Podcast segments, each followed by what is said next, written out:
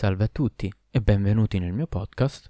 Io sono Paolo e anche oggi andremo a continuare una storia tratta sempre dal libro delle mille e una notte.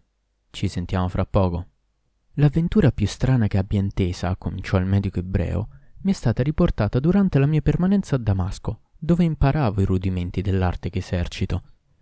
Un giorno mi mandarono uno schiavo della casa del governatore della città.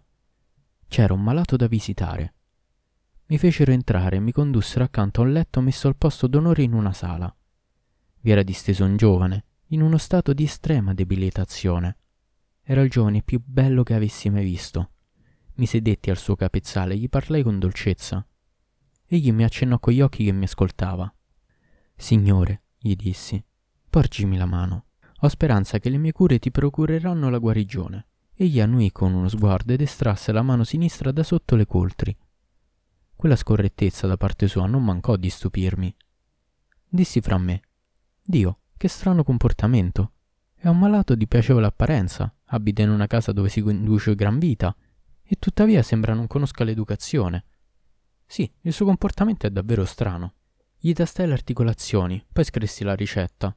Tornai a visitarlo per una decina di giorni sino alla guarigione. Il governatore allora mi concesse una decorazione e mi nominò intendente dell'ospedale della città.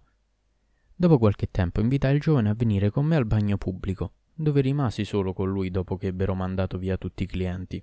Il personale del bagno si occupò di lui e l'aiutò a togliersi le vesti. Quando si presentò tutto nudo davanti a me, mi accorsi che gli mancava la mano destra, tagliata da poco. Allora mi spiegai il suo stato di debilitazione all'arco e l'avevo visitato, ma l'amputazione destemò in profondo stupore. Mi rattristai per la sventura che l'aveva colpito nel fiore degli anni e non senza inquietudine mi chiesi cosa ne sarebbe stato di lui. Guardando il suo corpo più attentamente, scoprì delle tracce di frustate che i balsami non erano riusciti a cancellare, non più degli impiastri o delle polvere medicinali che vi avessero eventualmente applicato. I fianchi, in particolare, avevano serbato cicatrici durevoli. Passai di sorpresa in sorpresa al punto che l'espressione del mio volto tradì la mia perplessità in cui mi trovavo. Il giovane, guardandomi, capì il mio cruccio. Dottore, mi disse, non sorprenderti più del dovuto per quanto vedi sul mio corpo. Verrà il momento in cui ti racconterò la strana avventura che mi è capitata. Dopo il bagno i nostri passi ci portarono fino a casa mia, dove ci facemmo servire una colazione di grano lesso.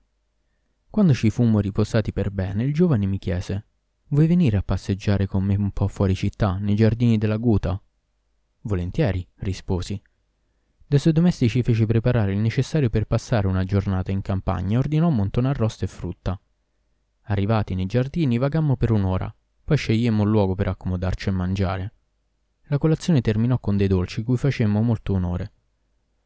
Fu allora che gli chiesi il permesso di affrontare l'argomento che mi stava a cuore. Cominciò pertanto il suo racconto. Innanzitutto, dottore, devi sapere che sono nativo della città di Mossul. Questa è la mia storia. Mio padre era il maggiore di dieci ragazzi che, dopo la morte del padre loro, raggiunta l'età consueta per il matrimonio, presero moglie e si accasarono, fondando ciascuno una famiglia. Mio padre fu il solo a cui Dio concesse il favore di un erede maschio. Tutti i suoi fratelli non avevano avuto che femmine. Io dunque vissi e diventai grande, unico, unico ragazzo di tutta la famiglia, circondato dai miei zii. Un venerdì ci trovammo, mio padre, mie zie e io, nella grande moschea di Mossul, dove prendevamo parte alla preghiera solenne di tutti gli abitanti della città. Uscimmo con la folla e andammo a sederci non lontano da là, mettendoci in cerchio per conversare un poco. Il discorso cadde sulle meraviglie che era possibile vedere nei vari paesi e sulle curiosità offerte allo sguardo dai viaggiatori in ogni grande città. Si parlò innanzitutto di Medina, poi, per finire, della città del Cairo che sorge sulle rive del Nilo. I viaggiatori asseriscono, dichiararono i miei zii, che non esiste regione più privilegiata di quella su tutta la faccia della terra. Tali parole fecero nascere in me un desiderio di visitare quel paese. E quelli aggiunsero: Vero è che Baghdad è la dimora della pace, la madre di tutte le città. Chi non ha visitato il Cairo, tagliò corto mio padre, che era il maggiore, non conosce nulla delle meraviglie del mondo.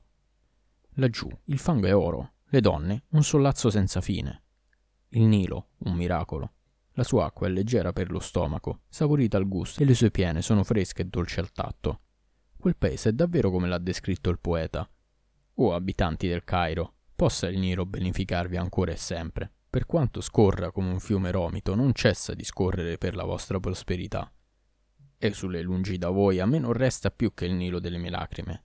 A voi i favori del vostro romito, a me le disgrazie della mia solitudine. Se anche non aveste che intravisto, continuò, la veste di verzura di quel paese, l'impreziosita dai gioielli dei suoi fiori e dal bianco ricamo di tutte le varietà delle sue piante, quanto vi avrebbe meravigliati lo spettacolo. L'isola circondata dalle acque del fiume vi avrebbe offerto un quadro di perfetta bellezza. La piscina degli abissini vi avrebbero rimandato il riflesso dei vostri sguardi incantati. Il prodigioso snodarsi di lembi di terra con festoni di verdi fra i quali si innesta il Nilo forma come un immenso topazio venato da arabeschi di fili d'argento. Per Dio, ne ha dato un'ammirevole descrizione il poeta quando ha composto questi versi. Ah, un giorno sulle rive dello stagno degli Abissini, Dio quanto è bello. Passarvelo tutto e all'alba tupire fra la luce viva del mattino e la fine delle tenebre notturne. In mezzo ai boschetti l'acqua luccica tranquilla e quando sfolgora così, pensiamo ai bagliori che darebbero il tremare di una spada agli occhi del codardo che la impugni. Attorno a noi il giardino sembra un fanciullo destatosi per dargli da bere e sui suoi fiori viene a posarsi, ricamo di luce, una vesta d'incanto.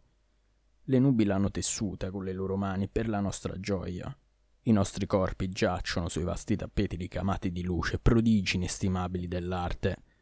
Senza complimenti accettiamo le coppe di vino che ci vengono offerte perché chi li rifiuta, se appena soccomba sotto la dura legge degli affanni, non può rimontare la caduta. Perciò versami da bere ancora e ancora, in una grande ciotola piena fino all'orlo Nulla più di una ciotola grande è capace di porre un fine al tormento di chi ha sete. Quando mio padre ebbe finito di vantare con queste parole il Nilo e la piscina degli Abissini, proseguì descrivendo altri luoghi. Che diresti se avessi visitato il boschetto di Wust, adorno di tutti gli accorgimenti dell'arte? Alla sua vista non resta che esclamare: Sì, qui sono riunite tutte le creazioni del novello ingegno. Se rammenti allora quanto si dice della notte del compimento, non puoi che assegnare l'arco della vittoria a colui che ha creato tale meraviglia, tanto grande è la tua gioia nel visitare il palazzo così edificato. Non puoi che dichiarare senza ambagi che la gloria va a coloro che la meritano, come l'acqua segue naturalmente il letto che si è tracciato da sé. Se vedi l'isola di Ravda dal crepuscolo, quando una bruma leggera avvolge i luoghi per bagnarli di rugiada, ti sentirai trasportare dalla gioia, avvertirai in cuore un vivo intenerimento per creazioni tanto meravigliose. Portati allora sulla riva del fiume. Il sole ha smesso di salire nel cielo, le onde sono tornate a indossare le cotta d'arme e la corazza. Dell'orizzonte accorrono a te una languida brezza e un mantello d'ombra che dà refrigerio. La descrizione produsse una tale impressione su di me che la notte non potei dormire. Un giorno i miei zii acquistarono una partita di mercanzie che desideravo vendere in Egitto. Io presi in disparte mio padre e cercai di intenerirlo con lacrime e suppliche, finché consentì a procurare anche a me delle merci da mandarmi nel viaggio da fare con gli zii, ai quali egli fece tuttavia questa precisa raccomandazione. Soprattutto non lo dovete fare entrare al Cairo. Tutto quello che porta con sé dovete venderlo a Damasco. La nostra piccola carovana lasciò dunque Mossil e raggiunse direttamente Aleppo, la nostra prima tappa di qualche giorno. Di là coprimmo di filato il percorso fino alla città di Damasco. Quale la vedemmo, Damasco era una città perfetta, dove le ricchezze non venivano mai meno, solidamente edificata nel cuore di una regione ricca di fiumi dove abbondano gli alberi da frutto e gli uccelli.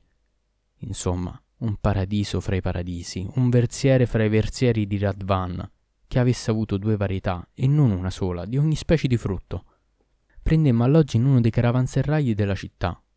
I miei zii diedero inizio alle vendite e piazzarono un ottimo prezzo la mia parte di mercanzie e di oggetti negoziabili. Con mia grande soddisfazione ogni moneta d'oro me ne rendeva cinque. Gli zii mi lasciarono lì e continuarono il viaggio alla volta dell'Egitto. Io restai dunque a Damasco, dove, dopo la loro partenza, affittai la casa cui si dà il nome di Palazzo di Sabdun Abdel Rahman, e che comprendeva, oltre a una vasta sala di ricevimento pavimentata di marmo, con una piscina zampillante nel mezzo, un appartamento al piano superiore e un magazzino al pian terreno. Vi era acqua corrente giorno e notte. L'affitto era di due monete d'oro a Shraft e io mi ci sistemai nelle migliori condizioni. La cucina era buona e io vi condussi una vita piacevole continuando a far prosperare i miei affari. Un giorno, mentre me ne stavo seduto alla porta della mia dimora, D'un tratto si presentò ai miei sguardi una fanciulla elegante e di sovrana bellezza, una bellezza quale non ne avevo mai veduta di simile. Io la esortai a fermarsi un istante, ma con grande sorpresa la vidi introdursi immediatamente in casa mia, imponendomi di mostrarle la mia merce. Entrai dietro di lei, chiudendo la porta alle mie spalle. Essa si accomodò, si tolse il velo, si liberò dal mantello. Vidi allora una donna dall'aspetto singolare, di una sorprendente venustà, simile a una luna piena che avesse preso forma umana. Nel mio cuore si radicò con forza l'amore per lei. Uscii immediatamente a fare provviste presso un bettoliere e tornai con quanto occorreva per festeggiare come si deve, bevande, carni e frutta. Al cadere della notte, alla luce delle candele, dopo che la tavola fu sgombrata, bevemmo non so quante coppe, e comunque ci ubriacammo completamente. Mi alzai e passai con lei tutta la notte. Ah, che notte! La mattina seguente presi dieci monete d'oro dalla mia borsa e glielo offersi. Si accigliò immediatamente. Ah, che razza di villano il mossuliota! Credi che sia venuta da te per qualche moneta d'oro e per farmi in qualche modo ricompensare? Prese a sua volta dalla sua borsa dieci monete d'oro e mi costrinse ad accettarle, giurando che era decisa a non rimettere mai piede in casa mia se le rifiutavo. Soggiunse: Mio amato, sii pronta alla visita fra tre giorni, nell'ora del tramonto del sole al calar della notte. Prendi anche queste altre dieci monete d'oro, per apprestare un pranzo come quello di ieri.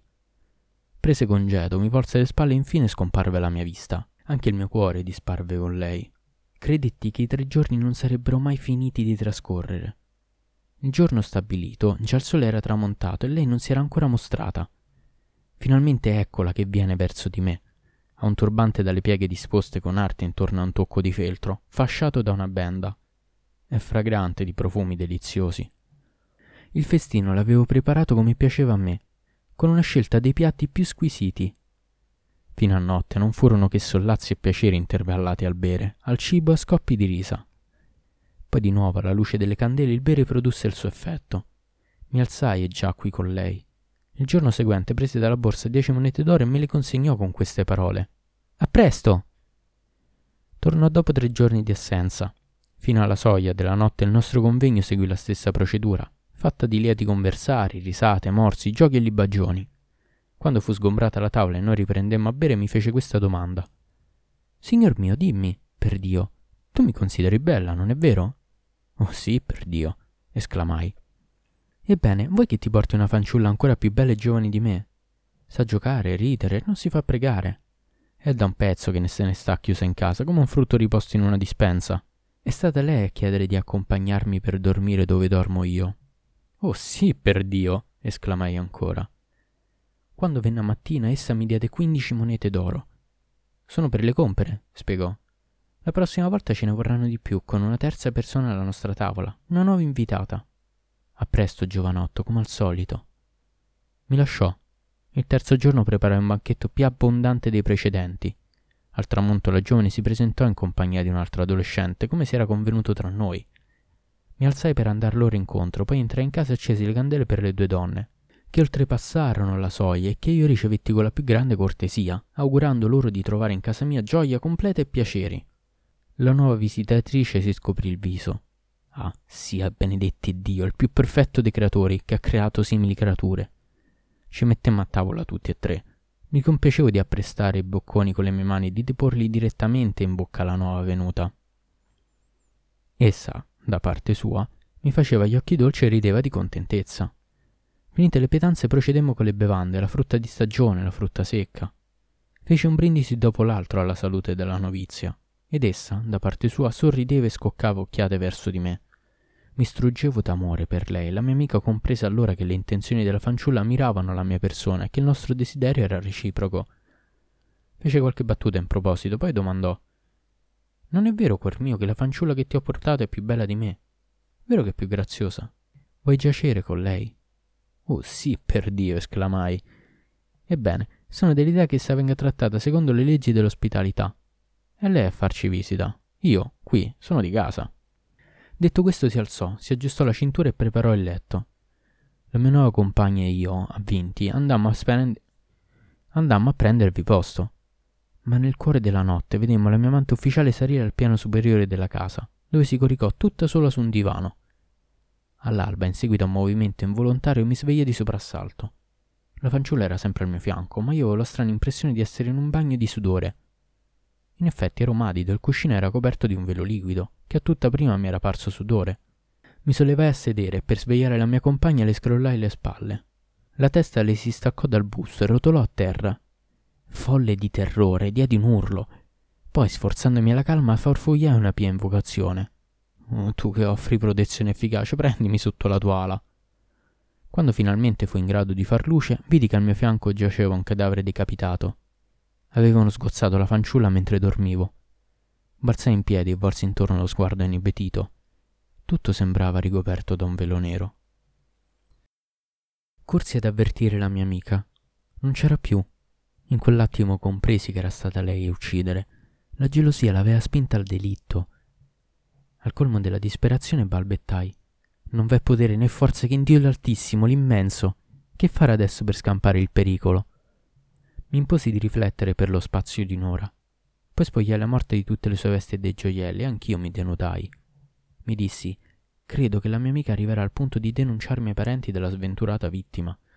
Ad ogni modo, non si può fare completo affidamento sulle donne. È così feconda di astuzie inattese la loro natura. Ho tutto l'interesse a prendere le mie precauzioni. Senza pur tempo in mezzo, scavai una fossa in mezzo al cortile. Vi deposi, oltre al corpo della fanciulla, tutti gli oggetti sporchi di sangue come pure i suoi gioielli.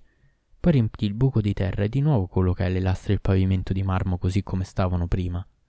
Infine, feci sparire le ultime tracce di sangue dalla camera, indossai vesti nuove e uscii portando con me in una cassetta tutto ciò che restava della mia fortuna. Una volta fuori, tornai subito padrone di me stesso. Chiusi a chiave la porta e apposi il mio sigillo alla serratura. Dopo, andai a trovare il proprietario della casa per versargli in anticipo l'affitto di un anno intero, in moneta sonante, e lo avvisai che partivo per raggiungere i miei zii in Egitto. Aggiunsi, non so quanto potrà durare la mia assenza. Presi a nolo una cavalcatura in una delle carovane che partivano dalla locanda del sultano e mi misi in cammino. Dio decretò per me un viaggio tranquillo, arrivai al Cairo in eccellenti condizioni. La ritrovai i miei zii. Avevano smaltito tutte le mercanzie, dandole in deposito a piccoli lotti a mercanti al minuto. Mi fecero festa, ma si stupirono nella mia improvvisa decisione di lasciare Damasco senza preavvisarli dei miei progetti per il futuro. Spiegai. Il fatto è che a un tratto ho avuto nostalgia di voi, dal momento che avevo vostre nuove solo di tanto in tanto. Mi guardai bene dall'avvertirle che mi ero portato dietro tutta la mia fortuna. Presi alloggio da loro e mi diedi a girare la città, visitando quanto offriva di curioso, e scialai il mio denaro in gozzoviglie. Quando i miei zii si misero a fare i preparativi per il ritorno, io procurai di scomparire nonché di sfuggire alle loro ricerche. Nonostante il loro darsi da fare, non riuscirono a mettere le mani su di me né trassero la conclusione che ero ripartito per Damasco. Aspettai che avessero lasciato il Cairo definitivamente, per abbandonare il mio nascondiglio e correre di nuovo la cavallina. Allora cominciò per me un periodo di prodigalità, che non ebbe termine se non tre anni più tardi, quando ebbi dato fondo ai miei ultimi spiccioli. Avevo speso tutto, preoccupandomi tuttavia di spedire regolarmente a Damasco l'affitto della casa che avevo affittata. Non rimanendomi più che il denaro per il ritorno, mi rimisi in cammino e Dio decretò di nuovo per me un viaggio senza difficoltà. Non appena fui a Damasco mi recai alla mia dimora. Il proprietario, un gioielliere, fu molto contento di vedermi arrivare. Roppi il sigillo della serratura, aprì la porta ed entrai nei locali. Subito, ripulendolo da cima a fondo, rimisi a punto l'appartamento. Quale non fu la mia sorpresa quando scoprì sotto il letto dove avevo dormito con la compagna assassinata una collana d'oro impreziosita da dieci splendide perle.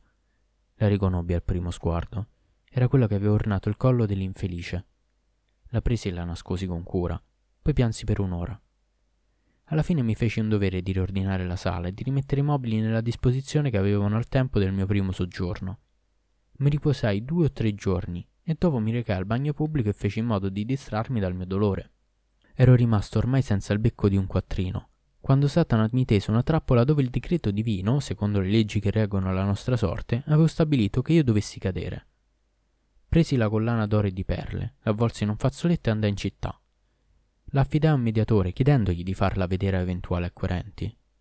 Appena ebbe dato un'occhiata al gioiello, egli mi baciò le mani esclamando Per Dio, che pezzo stupendo! Comincia la giornata con un ottimo affare. È una mattina benedetta dalla fortuna mi portò da un primo gioielliere che risultò essere proprio il mio padrone di casa. Costui mi invitò ad accomodarmi accanto a lui sulla panca dove ero seduto e ad aspettare con lui che il mercato si animasse un poco. Quanto al sensale, furtivamente ne approfittò per andare a mia insaputa a vedere se Tizio e Caio erano interessati. La gente del mestiere, dopo un attento esame del pezzo, fu unanime nel dichiararlo di grande pregio e nel valutarlo duemila monete d'oro. Il sensale tornò e, fingendo di far riferimento al parere del suo commissionario, sostenne con me che la valutavano soltanto 50 monete d'oro e 1000 monete d'argento. Padrone, spiegò, non è oro come avevamo creduto, ma una semplice imitazione. Siete d'accordo ugualmente a venderla per quel prezzo? Sì, risposi. Sapevo che era rame in realtà.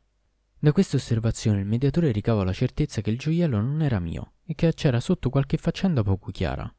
Con la collana in mano andò a trovare il sindaco dei mercanti, al quale raccontò come io fossi caduto nel tranello che mi avevano teso. Aggiunse che credeva di sapere chi fosse il vero proprietario del gioiello. Il sindaco allora si presentò dal giudice, sostenendo che la collana era sua, che era stata rubata in casa sua e che avevano appena scoperto il colpevole, un individuo seduto alla porta di una bottega del mercato, molto bene in arnese con l'aria del figlio di mercante. L'assoluta tranquillità in cui allora mi trovavo non lasciava presagire affatto la sventura che s'abbatté su di me. Sventura che aveva preso le sembianze di una masnada di carnefici che mi agguantarono e mi trascinarono davanti al giudice. Costui mi fece la stessa domanda del sensale. Io diedi la stessa risposta. Egli si mise a ridere e concluse che la collana l'avevo rubata. Ancora non avevo avuto il tempo di rendermi conto del mio terribile sbaglio, che già mi avevano spogliato delle vesti. Sul mio corpo si abbatterono fitte le nerbate, il dolore mi bruciava come un ferro incandescente applicato a una piaga. Il trattamento mi spinse a una seconda menzogna. Confessai che effettivamente avevo rubato la collana, dichiarazione che venne resa in presenza di testimoni. Dopodiché il carnefice mi tagliò la mano e la mise a friggere davanti a me in una padella. Caddi privo di sensi e rimasi svenuto per circa sei ore. Ebbi diritto a una bevanda corroborante. Poi il mio padrone di casa mi fece trasportare da lui e si mise d'impegno a farmi la paternale in questi termini. Figliolo, mi disse. Un giovanotto di così bell'aspetto, cos'è che ti spinge a compiere simili ruberie? Hai denaro e commercio. Che idea rubare ciò che appartiene agli altri? Qui, ormai, tutti ti volteranno le spalle. Non ti rimane che sloggiare. Cerca un tetto che non sia la casa presa in affitto da me. Qui avrai un bel da fare. Ti guarderanno sempre con sospetto. Perciò ti conviene cambiare paese, visto che hai ancora la possibilità di andartene in tutta tranquillità. Quel modo di parlare mi umiliò profondamente. Replicai. Padrone, ti chiedono una proroga di tre giorni, il tempo di trovarmi un altro alloggio. Me la concesse mi lasciò preoccupato, triste, inquieto più che mai. Dicevo fra me, se faccio ritorno al mio paese, come potrò avere il coraggio di presentarmi alla mia famiglia con questo marchio d'infamia, la mano destra amputata? Come posso sperare che credano alla mia innocenza?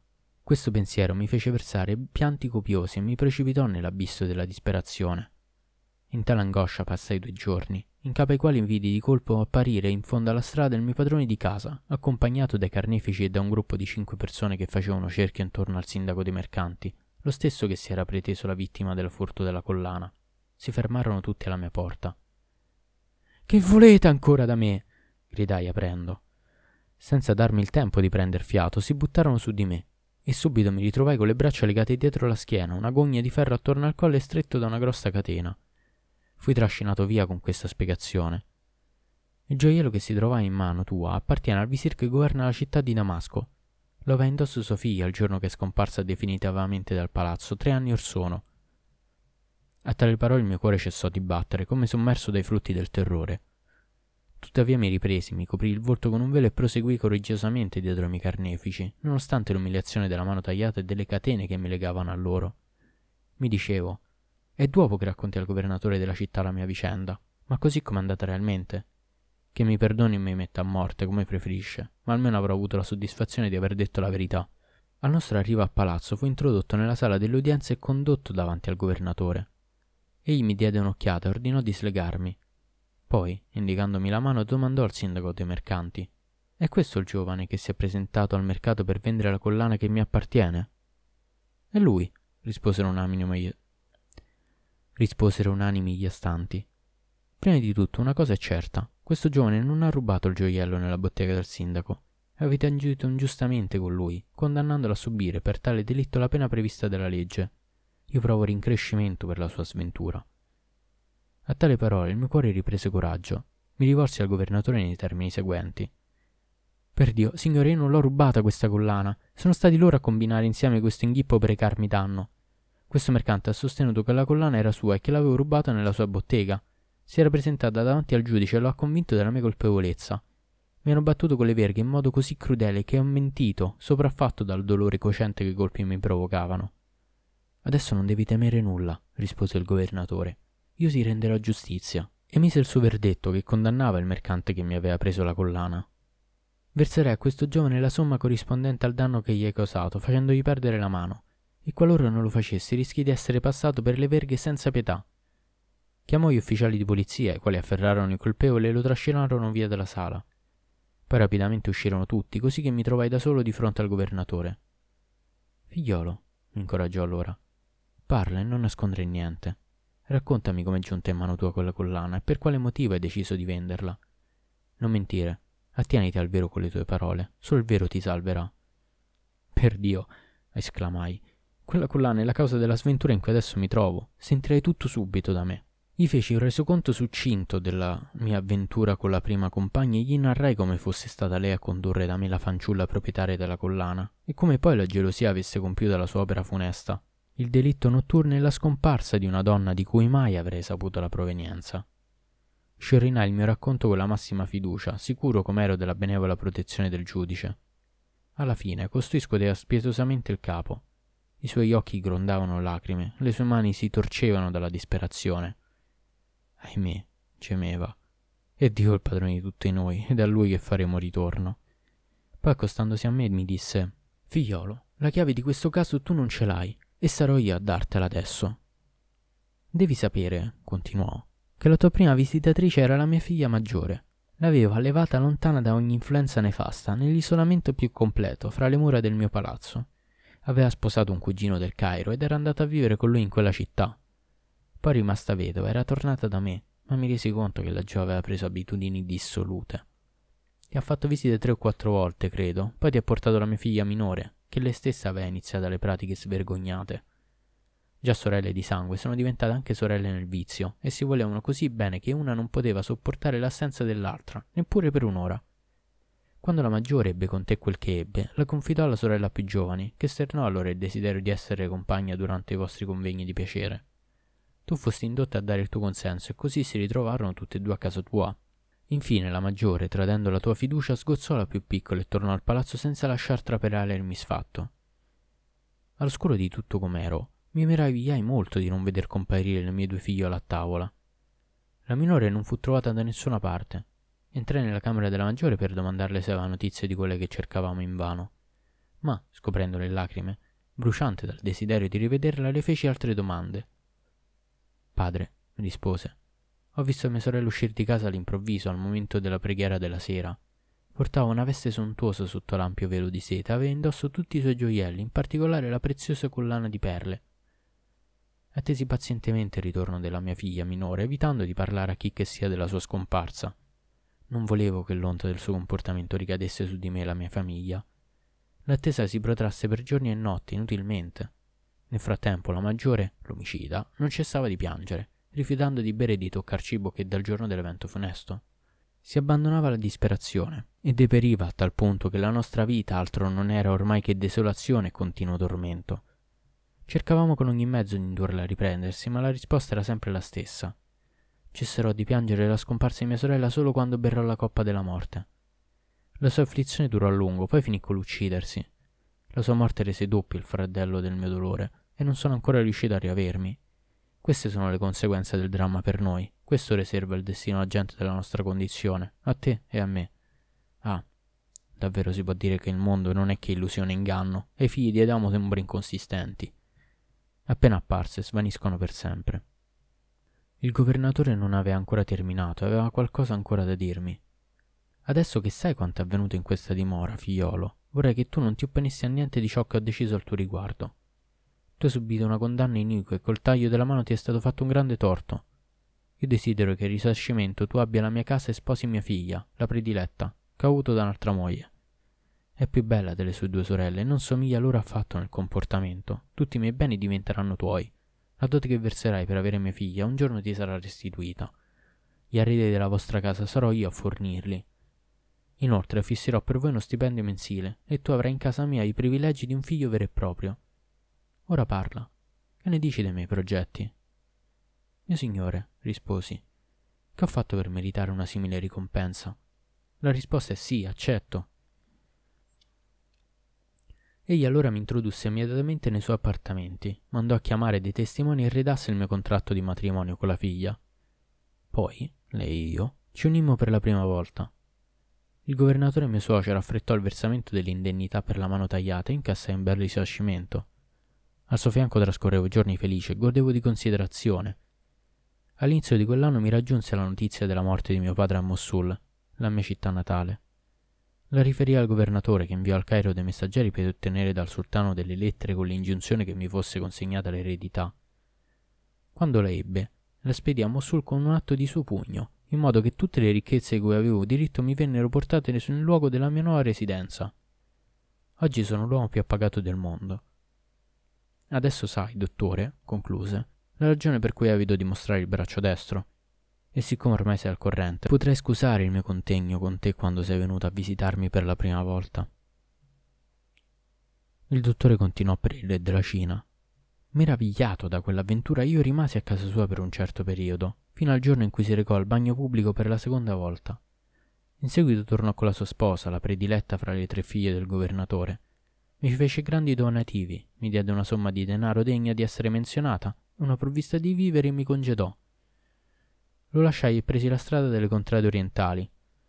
Entrai a Baghdad e percorsi l'Iraq persiano fino a che giunsi nel vostro paese, dove fissai la mia dimora e vissi pienamente felice. Stanotte ho avuto col gobbo buffone l'avventura che sapete. E adesso, o re, sono qui al tuo cospetto. Non ti sembra più meravigliosa di quella del gobbo la storia che ti ho narrata? Il re della Cina, un po' pensieroso, finì col dire Questa storia non è più strana né più meravigliosa di quella del buffone. È deciso per Dio, devo farvi morire tutti e quattro. Vi siete messi d'accordo, tutti quanti siete, per uccidere il mio buffone, e siete venuti qui insieme a raccontarmi delle storie che non valgono la sua. Comunque, ancora non mi avete fatto tutti il vostro racconto. Manca il tuo, Sarto, che sei per l'appunto l'origine di tutti i guai del gobbo. Forza, attacca il tuo racconto. E voglio che sia strano e meraviglioso, più strano e saporito di quanti ho appena inteso. Altrimenti vi farò morire tutti. Il sarto prese la parola e cominciò in questi termini. Con queste ultime parole concludiamo qui l'episodio di oggi. E niente, ci sentiamo alla prossima.